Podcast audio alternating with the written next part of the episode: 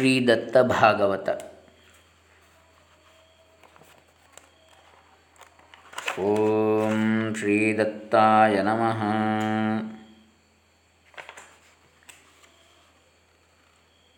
ಹಂಸಕವಿ ಹಣಮಂತಪ್ಪ ವಲ್ಲೇಪುರೆ ಅವರು ರಚನೆ ಮಾಡಿರ್ತಕ್ಕಂತಹ ಕೃತಿ. ಪ್ರಕಾಶಕರು ವಿಜಯ ಸಂಕೇಶ್ವರ ಲಲಿತ ಮಹಲ್ ನವೀನ್ ಪಾರ್ಕ್, ಹುಬ್ಬಳ್ಳಿ.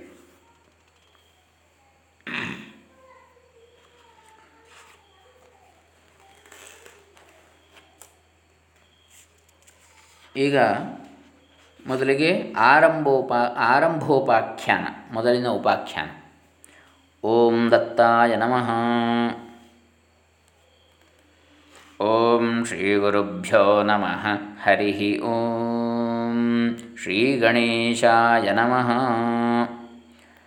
ಶ್ರೀ ಭಾಗವತ ಸುಧಾಸಾಗರದ ಮೊದಲನೆಯ ಸ್ಕಂದ ಮೂರನೆಯ ಅಧ್ಯಾಯದಲ್ಲಿ ಭಗವಂತನ ಅವತಾರಗಳ ವರ್ಣನೆಯಾಗಿದೆ ಅದರಲ್ಲಿ ಸೂತ ಪುರಾಣಿಕರು ಹೇಳಿದಂತೆ ಸೃಷ್ಟಿಯ ಆದಿಯಲ್ಲಿ ಭಗವಂತನಿಗೆ ಲೋಕಗಳನ್ನು ಸೃಷ್ಟಿಸಬೇಕೆಂಬ ಬಯಕೆಗಳು ಉಂಟಾಗಿ, ಒಡನೆಯೇ ಅವನು ಮಹತ್ತತ್ವ, ಅಹಂಕಾರ ಮತ್ತು ಪಂಚ ತನ್ಮಾತ್ರೆಗಳಿಂದ ನಿರ್ಮಿತವಾದ ಹತ್ತು ಇಂದ್ರಿಯಗಳು, ಹ, ಮನಸ್ಸು, ಪಂಚಭೂತಗಳು, ಹೀಗೆ ಹದಿನಾರು ಕಲೆಗಳಿಂದ ಕೂಡಿದ ಭಗವಂತನು ತನ್ನ ವಿರಾಟ್ ಸ್ವರೂಪವನ್ನು ಸ್ವೀಕರಿಸಿದ.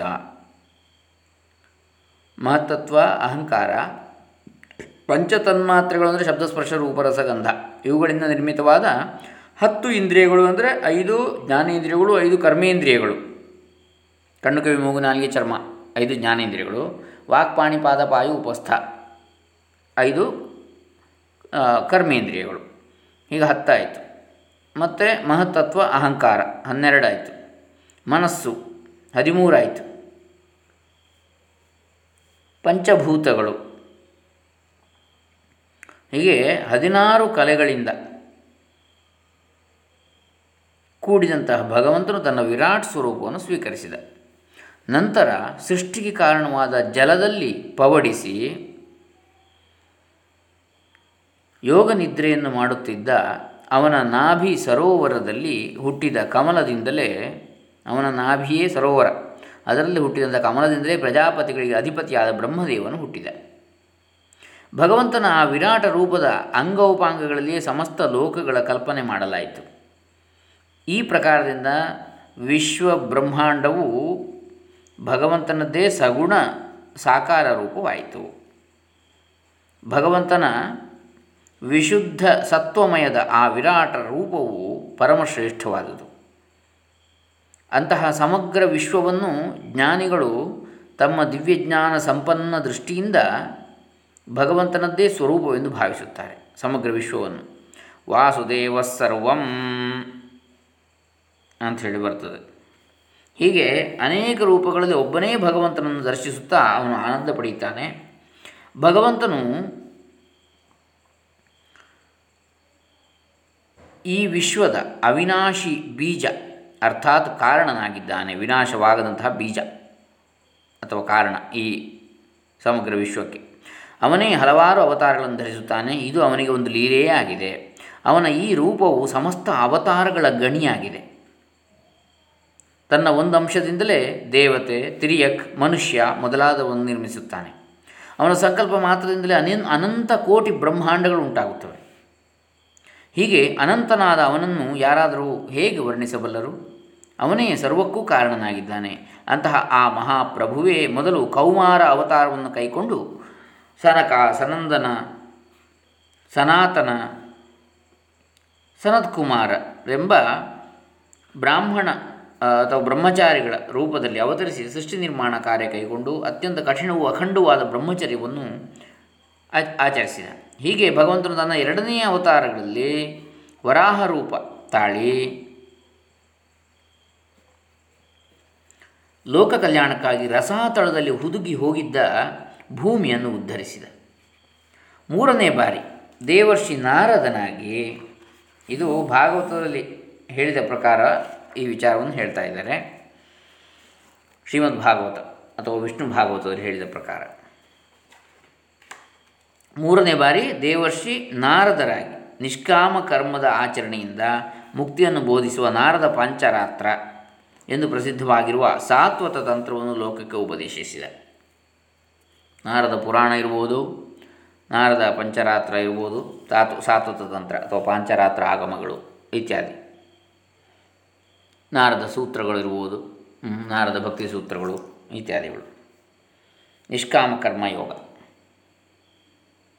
ಇನ್ನು ನಾಲ್ಕನೆಯದಾಗಿ ಧರ್ಮಕಲಾ ಎಂಬ ಸೃಷ್ಟಿಯಲ್ಲಿ.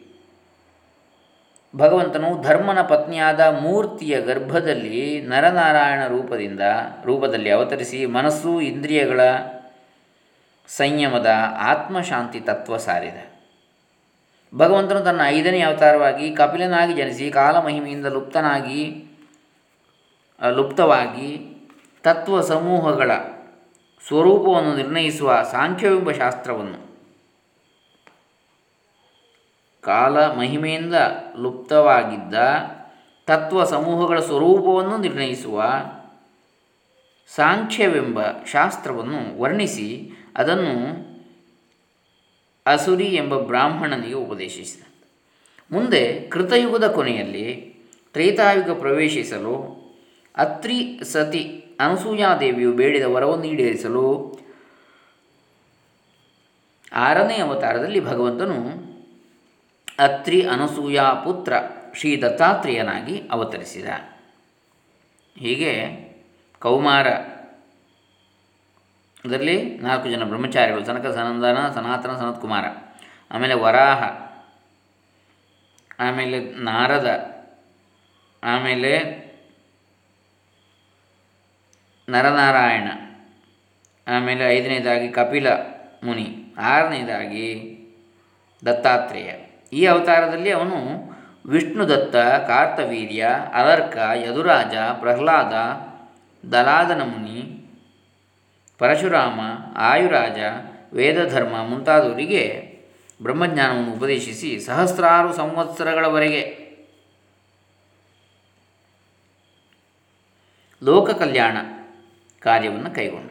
ಬ್ರಹ್ಮ, ವಿಷ್ಣು, ಮಹೇಶ್ವರ ಹೀಗೆ ತ್ರೈಮೂರ್ತಿ ಸ್ವರೂಪನಾಗಿ ಅವತರಿಸಿದ ದತ್ತಾತ್ರೇಯನೇ ಷೋಡಶ ಲೀಲಾವತಾರಗಳಿಂದಲೂ ಭೂಲೋಕದಲ್ಲಿ ಪ್ರಸಿದ್ಧಿಯನ್ನು ಹೊಂದಿ, ಮುಂದೆ ಕಲಿಯುಗದ ಕೊನೆಯಲ್ಲಿ ಭೂತಲದ ಮೇಲೆ ಶ್ರೀಪಾದ ಶ್ರೀವಲ್ಲಭ, ಶ್ರೀ ನರಸಿಂಹ ಸರಸ್ವತಿ, ಶ್ರೀ ಸ್ವಾಮಿ ಸಮರ್ಥ, ಶ್ರೀ ಮಾಣಿಕ ಪ್ರಭು ಶ್ರೀ ಸಾಯಿಬಾಬಾ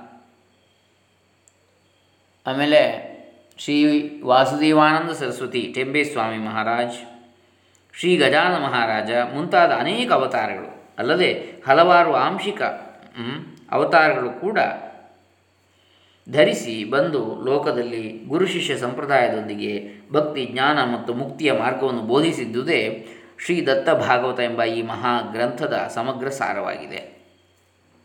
ಇರಲಿ. ಅತ್ತ ಭಗವಂತನು ಮತ್ತೆ ಮುಂದಿನ ತನ್ನ ಏಳನೇ ಅವತಾರವಾಗಿ ದರ್ಶಿಸಿದ್ದು ಯಜ್ಞಾವತಾರ. ಈತನು ರುಚಿ ಎಂಬ ಪ್ರಜಾಪತಿಯ ಪತ್ನಿಯ ಆಕೂ, ಅಕೂತಿ. ಅಕೂತಿಯ ಗರ್ಭದಿಂದ ಜನಿಸಿ ತನ್ನ ಪುತ್ರರಾದ ಯಾಮ, ಹರಿ ಮುಂತಾದ ದೇವತೆಗಳೊಡನೆ ಸ್ವಯಂಭುವ ಮನ್ವಂತರವನ್ನು ರಕ್ಷಿಸಿದ. ಎಂಟನೇ ಬಾರಿಗೆ ಭಗವಂತನು ನಾಭಿರಾಜನ ಪತ್ನಿಯಾದ ಮೇರುದೇವಿಯಲ್ಲಿ ಋಷಭದೇವನ ರೂಪದಲ್ಲಿ ಅವತರಿಸಿ ಎಲ್ಲ ಆಶ್ರಮಗಳಿಗೂ ವಂದನೀಯವಾಗಿರುವ ಪರಮಹಂಸ ಮಾರ್ಗವನ್ನು ಆಚರಿಸಿ ತೋರಿಸಿಕೊಟ್ಟ. ಮುಂದೆ ಋಷಿಗಳ ಪ್ರಾರ್ಥನೆಯಂತೆ ಭಗವಂತನು ತನ್ನ ಒಂಬತ್ತನೇ ಅವತಾರವಾಗಿ ಪೃಥು ಮಹಾರಾಜನ ಪೃಥು ಮಹಾರಾಜ ಅವನ ರೂಪದಲ್ಲಿ ಕಾಣಿಸಿಕೊಂಡ. ಈ ಅವತಾರದಲ್ಲಿ ಅವನು ಪೃಥ್ವಿಯಿಂದ ಸಮಸ್ತ ಔಷಧಗಳನ್ನು ಕರೆದು ಜಗತ್ತಿಗೆ ಅತ್ಯಂತ ಕಲ್ಯಾಣವನ್ನು ಉಂಟು ಮಾಡಿದ ಚಾಕ್ಷುಷ ಮನ್ವಂತರದ ಕೊನೆಯಲ್ಲಿ ತ್ರಿಲೋಕಗಳು ಸಮುದ್ರದಲ್ಲಿ ಮುಳುಗಿ ಹೋಗಿದ್ದಾಗ ಆತನು ಮತ್ಸ್ಯ ರೂಪದಲ್ಲಿ ಹತ್ತನೇ ಅವತಾರವನ್ನು ಕೈಗೊಂಡ. ಈ ಅವತಾರದಲ್ಲಿ ಭಗವಂತನು ಮುಂದಿನ ಮನ್ವಂತರದ ಅಧಿಪತಿಯಾದ ವಯೋಸದ ಮನುವನ್ನು ಪೃಥ್ವಿ ರೂಪವಾದ ನೌಕೆಯಲ್ಲಿ ಕುಳ್ಳಿರಿಸಿ ಕಾಪಾಡಿದ. ಮುಂದೆ ದೇವ ದಾನವರು ಸಮುದ್ರವನ್ನು ಕಳೆಯುತ್ತಿದ್ದಾಗ ಭಗವಂತನ ಹನ್ನೊಂದನೇ ಅವತಾರವಾಗಿ ಕೂರ್ಮ ರೂಪದಲ್ಲಿ ಕಾಣಿಸಿಕೊಂಡು ಮಂದರ ಪರ್ವತವನ್ನು ತನ್ನ ಬೆನ್ನ ಮೇಲೆ ಹೊತ್ತ. ಹನ್ನೆರಡನೇ ಬಾರಿ ತಾನೇ ಧನ್ವಂತರ ರೂಪದಲ್ಲಿ ಅಮೃತವನ್ನು ಎತ್ತಿಕೊಂಡು ಸಮುದ್ರದಿಂದ ಅವತರಿಸಿದ. ಅವನೇ ಹದಿಮೂರನೇ ಬಾರಿ ಮೋಹಿನಿ ರೂಪದಲ್ಲಿ ಅವತರಿಸಿ ದೈತ್ಯರನ್ನು ಮೋಹಪರವಶರನ್ನಾಗಿ ಮಾಡಿ ದೇವತೆಗಳಿಗೆ ಅಮೃತವನ್ನು ಉಣಿಸಿದ.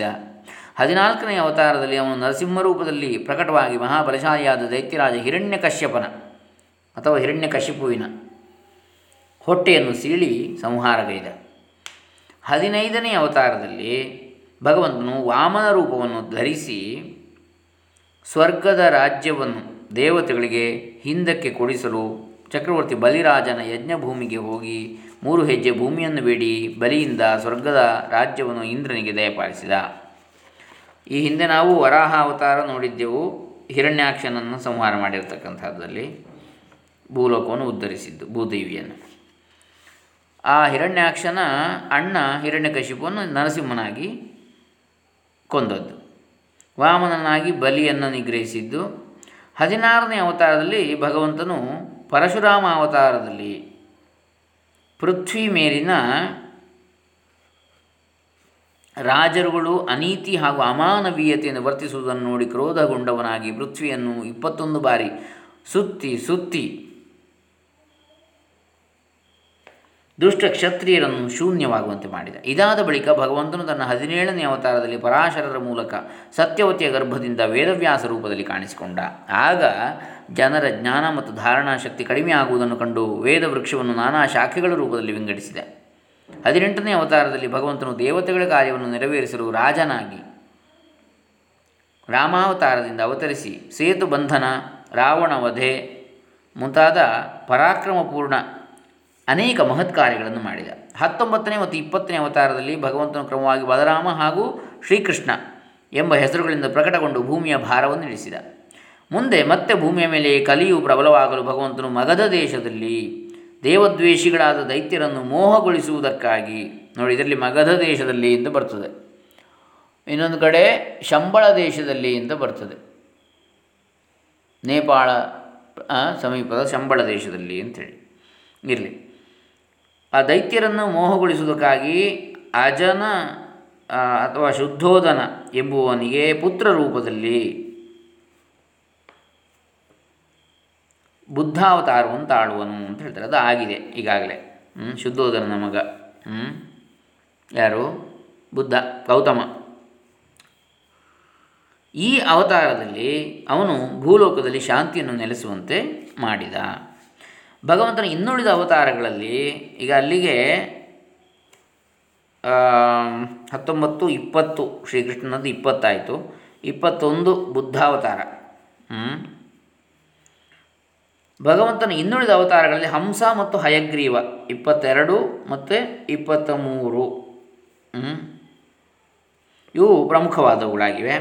ಮುಂದೆ ಭೂಲೋಕದಲ್ಲಿ ಕಲಿಯುಗ ಪ್ರಾರಂಭವಾದ ಬಹಳ ದಿನಗಳ ಮೇಲೆ, ಅಂದರೆ ಕಲಿಯ ಕೊನೆಯಲ್ಲಿ ಭಗವಂತನು ಕಲ್ಕಿಯಾಗಿ ಅವತಾರವಾಗುವುದನ್ನು ಹಾಗೂ ಅವನೇ ಇಪ್ಪತ್ತ ನಾಲ್ಕನೆಯವನಾಗಿ ಹಿಮಾಲಯ ಪ್ರಾಂತದ ಶಂಬಲ ಗ್ರಾಮದಲ್ಲಿ ವಿಷ್ಣು ಯಶನೆಂಬ ಬ್ರಾಹ್ಮಣನ ಮನೆಯಲ್ಲಿ ಕಲ್ಕಿ ಎಂಬ ನಾಮದಿಂದ ಸರಿ ಮಗಧ ದೇಶದಲ್ಲಿ ಅಂದರೆ ಇಲ್ಲಿ ಬುದ್ಧಾವತಾರವನ್ನು ಹೇಳಿದ್ದು.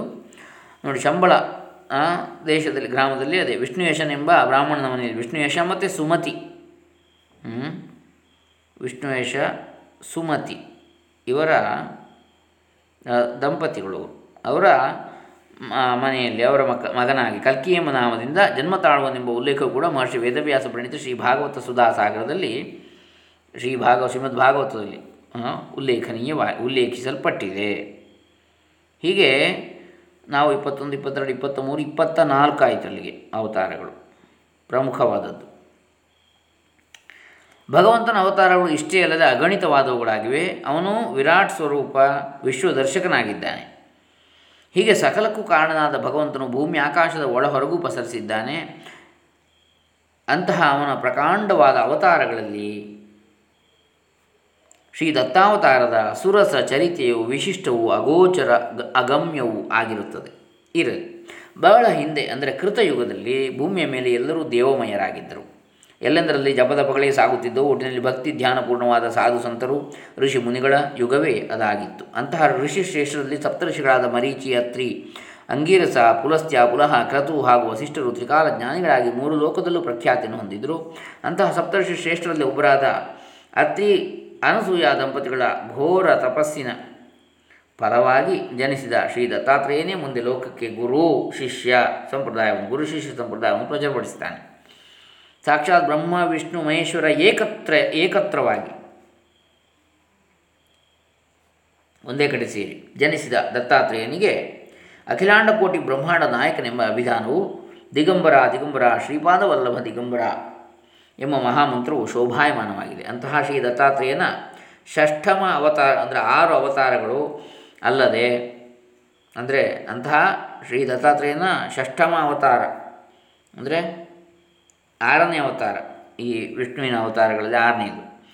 ಅಲ್ಲದೆ ದತ್ತಾತ್ರೇಯನ ಶಿಷ್ಯರು ಪ್ರಶಿಷ್ಯರಾದ ನವನಾಥರ ಸುರಸ ಚರಿತೆಯನ್ನು, ರಸಭರಿತವಾದ ಚರಿತೆಯನ್ನು, ರಸಭರಿತ ಅಂದರೆ ಭಕ್ತಿರಸ ಪರಿಪ್ಲುತವಾದ ದತ್ತ ಭಕ್ತ ಜಿಜ್ಞಾಸುಗಳಿಗೆ ತೀರ ಮಂದಮತಿಯಾದ ನಾನು ಕೇವಲ ದತ್ತ ಗುರು ಕೃಪೆಯಿಂದಾಗಿ ಈ ಗ್ರಂಥದ ಮೂಲಕ ಅರುಹಲು ಪ್ರಯತ್ನಿಸಿದ್ದೇನೆ. ಇಲ್ಲಿ ನಾನು ಕೇವಲ ನಿಮಿತ್ತ ಮಾತ್ರ ನನ್ನೊಳಗಿರುವ ಅವನೇ ಇದಕ್ಕೆಲ್ಲ ಕಾರಣಕರ್ತನು ಅಂಥೇಳಿ ಇಲ್ಲಿ ಬಹಳ ವಿನಯದಿಂದ ಹೇಳಿಕೊಡ್ತಾರೆ ಲೇಖಕರು. ಹೀಗೆ ಕಾರಣ ವಿಶ್ವವೇ ಆಗಿರುವ ದತ್ತಾತ್ರೇಯನು ತಂದೆಯು ಆಚರಿಸಿದ ನವವಿಧ ಭಕ್ತಿ, ಜ್ಞಾನ ಮತ್ತು ವೈರಾಗ್ಯದ ಮಾರ್ಗವನ್ನು ಮನುಕುಲವಷ್ಟೇ ಅಲ್ಲದೆ ಸಕಲ ಚರಾಚರ ಜೀವಕೋಟಿಗೆ ಅರ್ಹಲು ತ್ರೇತಾಯುಗದ ಆದಿಯಲ್ಲಿ ಮಾನವ ದೇಹಿಯಾಗಿ ಅವತರಿಸುವ ಮೂಲಕ ಕಾರ್ತವೀರ್ಯನಿಗೆ ವೈರಾಗ್ಯ ಮಾರ್ಗವನ್ನು, ಅಲರ್ಕನಿಗೆ ಯೋಗ ಸಾಧನೆಯನ್ನು ಅಲ್ಲದೆ ಯದು ಮಹಾರಾಜನಿಗೆ ಯದುರಾಜನಿಗೆ ವಿರಕ್ತಿ ಮಾರ್ಗವನ್ನು ಬೋಧಿಸುವಾಗ ಈ ಹಿಂದೆ ತಾನು ಕಂಡುಕೊಂಡ ತನ್ನ ಇಪ್ಪತ್ನಾಲ್ಕು ಗುರುಗಳಾದ ಪೃಥ್ವಿ, ವಾಯು ಆಕಾಶ, ಅಗ್ನಿ, ಜಲ, ಚಂದ್ರ, ಸೂರ್ಯ, ಪಾರಿವಾಳ ಕಪೋತ ಪಕ್ಷಿ ಅಜಗರ, ಸಮುದ್ರ, ಪತಂಗ, ಜೇನ್ನೊಣ, ಆನೆ, ಭೃಂಗ, ಜಿಂಕೆ, ಮೃಗ, ಮೀನು, ಪಿಂಗಲ, ಕುರರ ಪಕ್ಷಿ ಅಥವಾ ಟಿಟ್ಟಿಭ, ಬಾಲಕ, ಕುಮಾರಿ, ಬಾಣಕರ್ತ, ಸರ್ಪ ಅಥವಾ ಅಜಗರ, ಜೇಡರ ಹುಳು ಅಲ್ಲದೆ ನರದೇಹ ಮುಂತಾದವುಗಳಿಂದ ಪಡೆದ ಜ್ಞಾನವನ್ನು ಯದುರಾಜನಿಗೆ ಸಾಂಗವಾಗಿ ಅರ್ಹುತ್ತಾನೆ. ಅಂತಹ ಭಕ್ತಿ ಮುಕ್ತಿದಾಯಕನಾದ ಶ್ರೀ ಗುರು ದತ್ತಾತ್ರೇಯನ ಸುರಸ ಚರಿತೆಯನ್ನು ಭಕ್ತರಿಗೆ ಈ ಸದ್ಗ್ರಂಥದ ಮೂಲಕ ಅರ್ಪಿಸಲಾಗಿದೆ. ಇದನ್ನು ಭಕ್ತಾದಿಗಳು ಇದೇ ಮಹಾಗ್ರಂಥದ ಮುಂದಿನ ಸಮಸ್ತ ಅಧ್ಯಾಯಗಳಲ್ಲಿ ಸಾಧ್ಯಂತವಾಗಿ ಆಲಿಸಬಹುದಾಗಿದೆ ಅಥವಾ ನೋಡಬಹುದು, ಪಠಿಸಬಹುದಾಗಿದೆ. ಇನ್ನೂ ಗುರು ಮಹಿಮೆ ಎಂತೆಂದರೆ, ಪೂರ್ವದಲ್ಲಿ ಭಗವಾನ್ ಶಿವನು ಪಾರ್ವತಿಯೊಂದಿಗೆ ಗುರುಗೀತೆಯನ್ನು ಬೋಧಿಸಲು ನಾರದನು ಕೂಡ ಅದನ್ನು ಭಕ್ತಿಯಿಂದ ಆಲಿಸುತ್ತಾನೆ. ಅಲ್ಲಿ ಗುರುತತ್ವ ಮತ್ತು ಗುರು ಮಹಿಮೆಯನ್ನು ಮಹಿಮೆಯನ್ನು ಸಾಂಗವಾಗಿ ಶಿವನು ಪಾರ್ವತಿಗೆ ವಿವರಿಸಿದ. ಅದನ್ನೇ ಮುಂದೆ ದತ್ತಾತ್ರೇಯನ ಮೂಲಕ ಲೋಕವಾಸಿಗಳಿಗೆ ಬೋಧಿಸಲಾಯಿತು. ಅಂತಹ ಗುರು ಮಹಿಮೆಯನ್ನು ಕುರಿತು ಕೆಲವು ಸಂಸ್ಕೃತ ಶ್ಲೋಕಗಳ ವಿವರಣೆಗಳು ಈ ಕೆಳಗಿನಂತೆ ವಿವರಿಸಲಾಗಿದೆ. ಅದು ಎಂತೆಂದರೆ, ಗುರುಗೀತೆ ನೂರ ಎಪ್ಪತ್ತ ಮೂರನೇ ಶ್ಲೋಕ ಗುರುಶಿವೋ ಗುರುರ್ದೇವೋ ಗುರುರ್ಬಂಧುಶರೀರಿಣಾಂ ಗುರುರಾತ್ಮ ಗುರುರ್ಜೀವೋ ಗುರೋರನ್ಯನ್ಯ ವಿದ್ಯತೆ. ಗುರೋರನ್ಯನ್ನ ವಿದ್ಯತೆ. ಅಂದರೆ ಮನುಷ್ಯರಿಗೆ ಗುರುವೇ ಶಿವನು ಗುರುವೇ, ದೇವನು ಗುರುವೇ, ಬಂಧು ಗುರುವೇ, ಆತ್ಮನು ಹಾಗೂ ಗುರುವೇ ಜೀವವು. ನಿಜವಾಗಿಯೂ ಗುರುವಿನಿಂದ ಅಧಿಕ ಬೇರಾವುದೂ ಇಲ್ಲ ಎಂಬುದೇ ಇದರ ತಾತ್ಪರ್ಯವಾಗಿದೆ. ನ ಸುಖಂ ವೇದಶಾಸ್ತ್ರೇಶು ನ ಸುಖಂ ಮಂತ್ರಯಂತ್ರಕ್ಕೆ ನ ಗುರೋ ಪ್ರಸಾದನ್ಯತ್ರ ಸುಖಂ ನಾಸ್ತಿ ಮಹೀತಲೆ. ಗುರೋ ಪ್ರಸಾದಾದನ್ಯತ್ರ ಸುಖಂ ನಾಸ್ತಿ ಮಹೀತಲೆ. ಗುರುಗೀತ ನೂರ ಎಪ್ಪತ್ತೈದನೇ ಶ್ಲೋಕ. ವೇದ ಹಾಗೂ ಶಾಸ್ತ್ರಗಳಲ್ಲಿ ಸುಖವಿಲ್ಲ, ಮಂತ್ರ ಯಂತ್ರಗಳಲ್ಲಿ ಸುಖವಿಲ್ಲ, ಈ ಪೃಥ್ವಿಯಲ್ಲಿ ಗುರುದೇವರ ಕೃಪಾ ಪ್ರಸಾದದ ವಿನ ಬೇರೆಲ್ಲೂ ಸುಖವಿಲ್ಲ ಎಂದು ಶಿವನು ಪಾರ್ವತಿಗೆ ನಿವೇದಿಸ್ತಾನೆ. ಶಿವನು ಮತ್ತೆ ಮುಂದುವರೆದು, ಗುರು ವಿಷ್ಣು ಸತ್ವಮಯೋಜ ರಾಜಸಶ್ಚತುರಾನನಃ ತಾಮಸೋ ರುದ್ರರೂಪೇಣ ಸೃಜತ್ಯವತಿ ಹಂತಿ ಚ. ಗುರುಗೀತೆ ನೂರ ಎಂಬತ್ತ್ಮೂರು ಎಂಬಲ್ಲಿ ಗುರುದೇವನೇ ಸತ್ವಗುಣಿಗಳಾಗಿ, ಸತ್ವಗುಣಿಯಾಗಿ ವಿಷ್ಣು ರೂಪದಿಂದ ಜಗತ್ತಿನ ಪಾಲನೆ ಮಾಡ್ತಾನೆ. ರಜೋಗುಣಿಯಾಗಿ ಬ್ರಹ್ಮರೂಪದಿಂದ ಜಗತ್ತಿನ ಸೃಷ್ಟಿ ಮಾಡ್ತಾನೆ ಮತ್ತು ತಮೋಗುಣಿಯಾಗಿ ಶಂಕರ ರೂಪದಿಂದ ಜಗತ್ತಿನ ಸಂಹಾರ ಮಾಡ್ತಾನೆ ಎಂದು ಗುರು ಮಹಿ ಮಹತಿಯನ್ನು ಕುರಿತು ಶಿವನು ಪಾರ್ವತಿಗೆ ಹೇಳ್ತಾನೆ. ಮತ್ತೆ ಶಿವನು ಪಾರ್ವತಿಯನ್ನು ಕುರಿತು ಯದ್ಯಪ್ಯಧೀತ ನಿಗಮಾ ಷಡಂಗಾ ಆಗಮಾ ಪ್ರಿಯೇ ಅಧ್ಯಾತ್ಮಾದೀನಿ ಶಾಸ್ತ್ರಾಣಿ ಅಧ್ಯಾತ್ಮಾದೀನಿ ಶಾಸ್ತ್ರಾಣಿ ಜ್ಞಾನಂ ನಾಸ್ತಿ ಗುರುಂ ವಿನಾ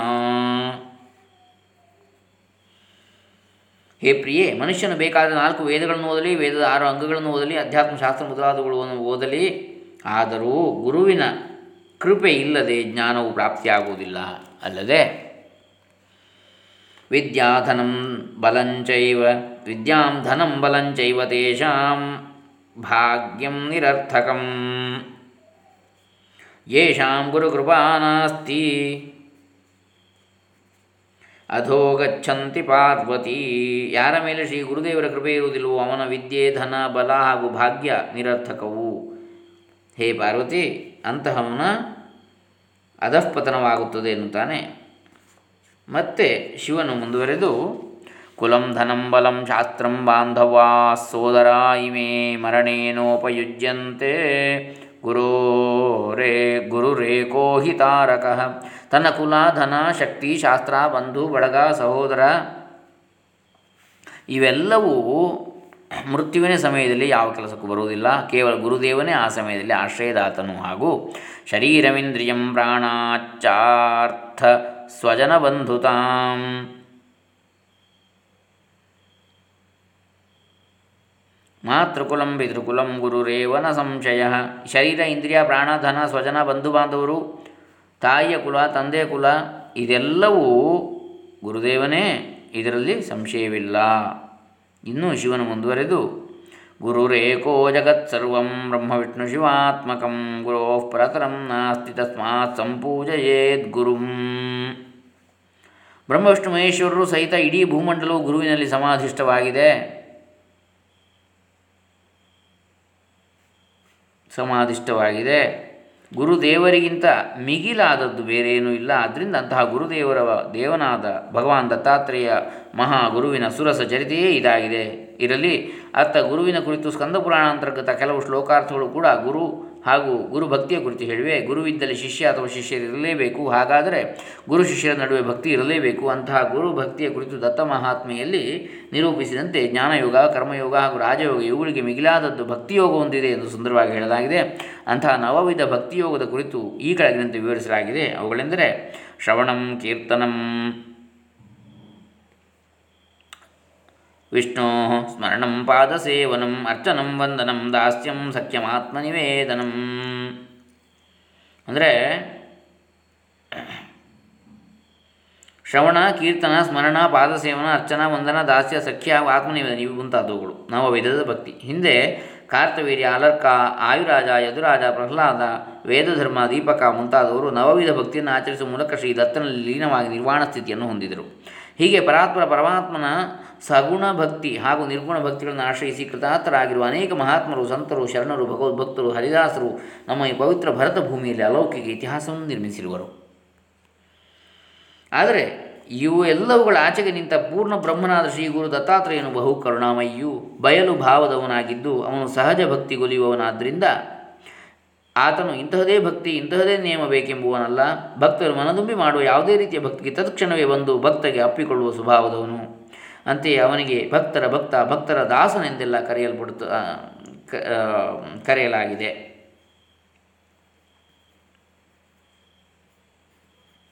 ಅಂತಹ ಭಕ್ತರ ಭಾಗ್ಯ ವಿಧಾತನಾದ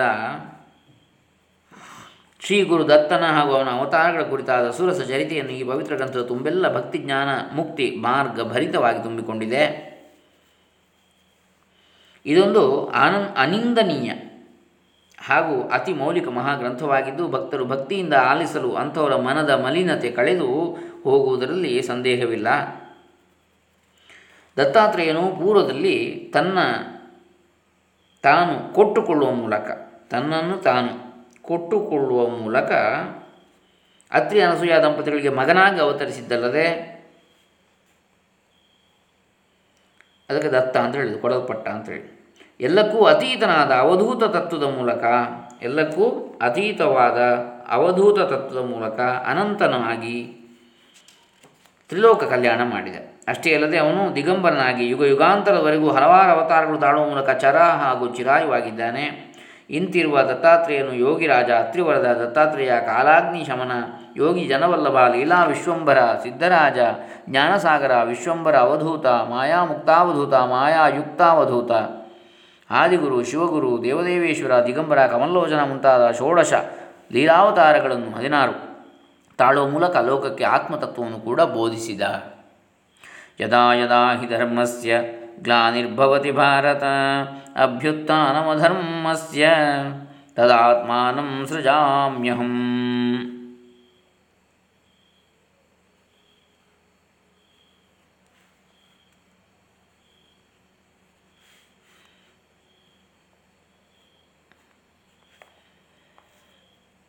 ಪರಿತ್ರಾಣಾಯ ಸಾಧೂನಾಂ ವಿನಾಶಾಯ ದುಷ್ಕೃತಾಂ ಧರ್ಮ ಸಂಸ್ಥಾಪನಾರ್ಥಾಯ ಸಂಭವಾಮಿ ಯುಗೇ ಯುಗೇ ಭಗವದ್ಗೀತೆ. ಗೀತಾ ಶ್ಲೋಕದಂತೆ ಸಮಸ್ತ ಭೂಮಂಡಲ ಅದರಲ್ಲೂ ವಿಶೇಷವಾಗಿ ಭರತ ಭೂಮಿಯಲ್ಲಿ ಯಾವಾಗ ಧರ್ಮದ ಗ್ಲಾನಿಯಾಗುತ್ತದೆ ಆವಾಗ ನನ್ನ ಅವತಾರವಾಗಿ ನನ್ನಿಂದ ಅಧರ್ಮವನ್ನು ಅಳಿಸಿ ಹಾಕಲ್ಪಡುತ್ತದೆ. ಅಧರ್ಮವು ಅಳಿಸಿ ಹಾಕಲ್ಪಡುತ್ತದೆ ಹಾಗೂ ಅಲ್ಲಿ ಮತ್ತೆ ಸದ್ಧರ್ಮ ಅನಾವರಣಗೊಳ್ಳುತ್ತದೆ ಎಂದು ಸಾಕ್ಷಾತ್ ಭಗವಂತನೇ ತನ್ನ ಶ್ರೀಕೃಷ್ಣ ಅವತಾರದಲ್ಲಿ ಅರ್ಜುನನಿಗೆ ಹೇಳಿರುವಂತೆ ಹಲವಾರು ಯುಗಗಳಿಂದ ಅವನು ಹಲವಾರು ಅವತಾರಗಳು ಧರಿಸಿ, ಅವತಾರಗಳನ್ನು ಧರಿಸಿ ಬಂದು ಲೋಕ ಕಲ್ಯಾಣ ಗೈದದ್ದರಲ್ಲಿ ದತ್ತಾವತಾರವು ಪ್ರಕಾಂಡ ಅವತಾರವಾಗಿರುವುದು. ಅಂತಹ ದತ್ತ ಮೂರುತಿಯು ಪೂರ್ವದಲ್ಲಿ ಅಂದಿನ ಭರತಖಂಡದ ಹಿಮಾಲಯ ಪ್ರಾಂತದಲ್ಲಿ ಅನಸೂಯ, ಅತ್ರಿ ನಂದನನಾಗಿ ಅವತರಿಸಿ ಬಹುಕಾಲದವರೆಗೆ ಬಹುಕಾಲದವರೆಗೆ ಮಾತಾಪಿತರ ಸೇವೆಯನ್ನು ಬಹುಭಕ್ತಿಯಿಂದ ಆಚರಿಸಿ ಮುಂದೆ ಗಿರಿನಾರದಲ್ಲಿ ಸಹಸ್ರಾರು ವರ್ಷಗಳ ಕಾಲ ಘೋರ ತಪಗೈದು ಮತ್ತೆ ಅಲ್ಲಿಂದ ಜಂಬೂದ್ವೀಪಕ್ಕೆ ಜಂಬೂದ್ವೀಪದತ್ತ ತೆರಳಿ ಅಲ್ಲಿನ ಸಹ್ಯಾದಿ ತಪ್ಪಲಿನ ದ್ರೋಣಗಿರಿಯಲ್ಲಿ ಬಹುಕಾಲದವರೆಗೆ ನೆಲೆ ನಿಂತು ಕಾರ್ತವೀಯ ಅಲರ್ಕ ಪರಶುರಾಮ ಯದುರಾಜ ದರಾದನ ಮುನಿ ಮುಂತಾದವರ ಭಕ್ತಿಗೆ ಒಲಿದು ಅವರನ್ನು ಉದ್ಧರಿಸಿದ ಕಥೆಯು ಇದೇ ಸದ್ಗ್ರಂಥದ ಆದಿಕಾಂಡದಲ್ಲಿ ವಿಸ್ತೃತಗೊಂಡಿದೆ.